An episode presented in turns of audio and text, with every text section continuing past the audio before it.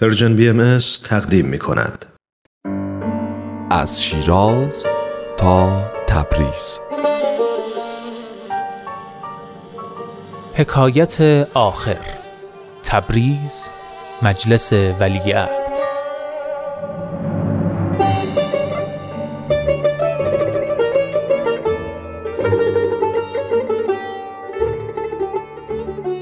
با افزایش روزافزون علاقه و ارادت مردم به حضرت باب از طرف شاه به ناصر دین میرزای ولیعهد که حاکم تبریز بود دستور داده شد که سید باب رو از قلعه‌ای که تو چهریق در اون زندانی بودند به تبریز ببرند و یه مجلسی از علما و مشتهدین تراز اول تبریز با حضور ولیعهد ترتیب داده بشه تا با حضرت باب مناظره بکنند و به اتفاق نظر برسند و نتیجه این مناظره رو به همراه فتوای قطعی مشتهدین به دولت اعلام بکنند تا اجرا بشه.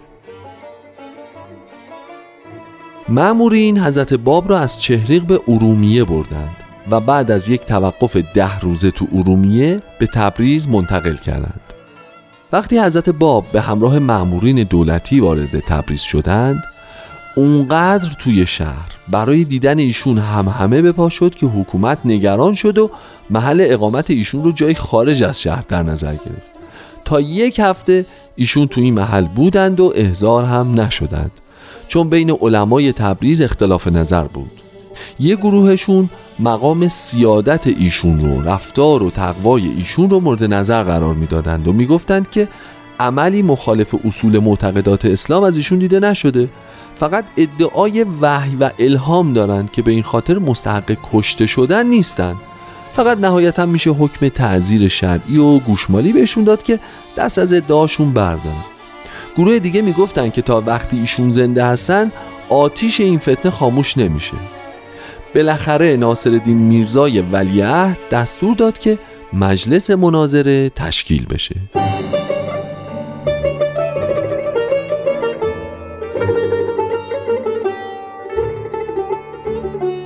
بیرون محل عده زیادی از مردم برای زیارت حضرت باب اجتماع کرده بودند. طوری که معمورین مجبور بودند جمعیت رو کنار بزنن تا راه برای ورود ایشون به مجلس مناظره باز بشه. ولی عهد و تعدادی از مسئولین حکومتی و علما و مشتهدین توی مجلس حاضر بودند. ایشون وارد مجلس شدند و سلام کردند. حاضرین توی مجلس سکوت کردند و هیچ کس جواب سلام ایشون رو نداد و جایی هم برای نشستن به ایشون نشون ندادند بنابراین حضرت باب بدون اعتنا به رفتار اونها به محلی که بالای مجلس نزدیک محل نشستن ولیعهد خالی بود رفتند و نشستند. رفتار مقتدرانه ایشون همه رو میخکوب کرده بود و همه ساکت مونده بودند. بالاخره ملا محمود رئیس مجلس پرسید که حقیقت ادعای شما چیه؟ ایشون فرمودند من همان قائمی که مدت هزار سال است منتظر ظهور او می باشید و به شنیدن اسمش قیام نموده مشتاق زیارت و لقای او بوده اید منم نقطه مشیت اولیه و محل نزول آیات و بینات الهیه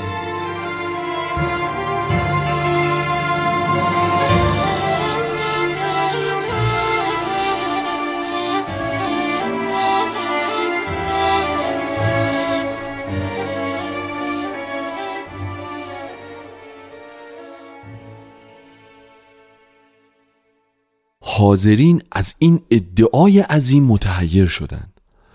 ملا محمد ممقانی با کلمات زشت پرخاش کرد. اما بقیه با اینکه عصبانی شده بودند سعی کردند آروم رفتار بکنند و از ایشون دلیل و حجت خواستند.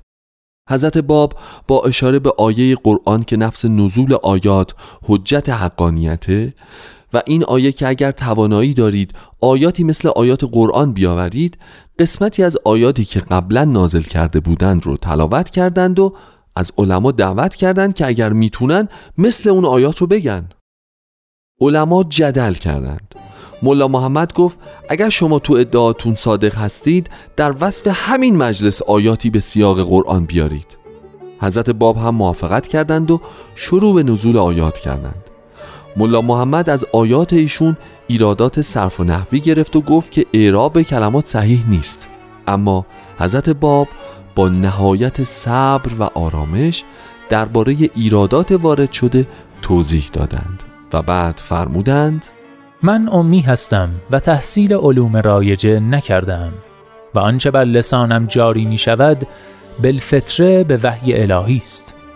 ولکن شما علما که مدعی تحصیل قواعد صرف و نحو هستید و آن را به این درجه معتبر می شمارید بگویید چگونه در آیات قرآن که به لسان قوم نازل شده در پاره از کلمات رعایت قوانین صرف و نحو متداول در لسان عرب ملحوظ نگردیده. حاضرین دوباره اعتراض کردند که شما که میگید تحصیل علم نکردم پس این مسائل رو از کجا یاد گرفته اید؟ فرمودند از تلمز و تدرس نیافتم بلکه وحی الهی است اون وقت هر کدوم از علما به نحوی شروع کردن به مسخره کردن و ایرادات نابجا گرفتن و به این ترتیب خشم و نفرت و تعصبشون رو نشون می‌دادن وقتی وضع اینطوری به جنجال کشیده شد و حاضرین از حد ادب خارج شدند حضرت باب بلند شدند و با همون آرامش و در نهایت اقتدار مجلس رو ترک کردند. نظام العلماء رئیس مجلس علما رو به خاطر سوالات بچگانشون سرزنش کرد.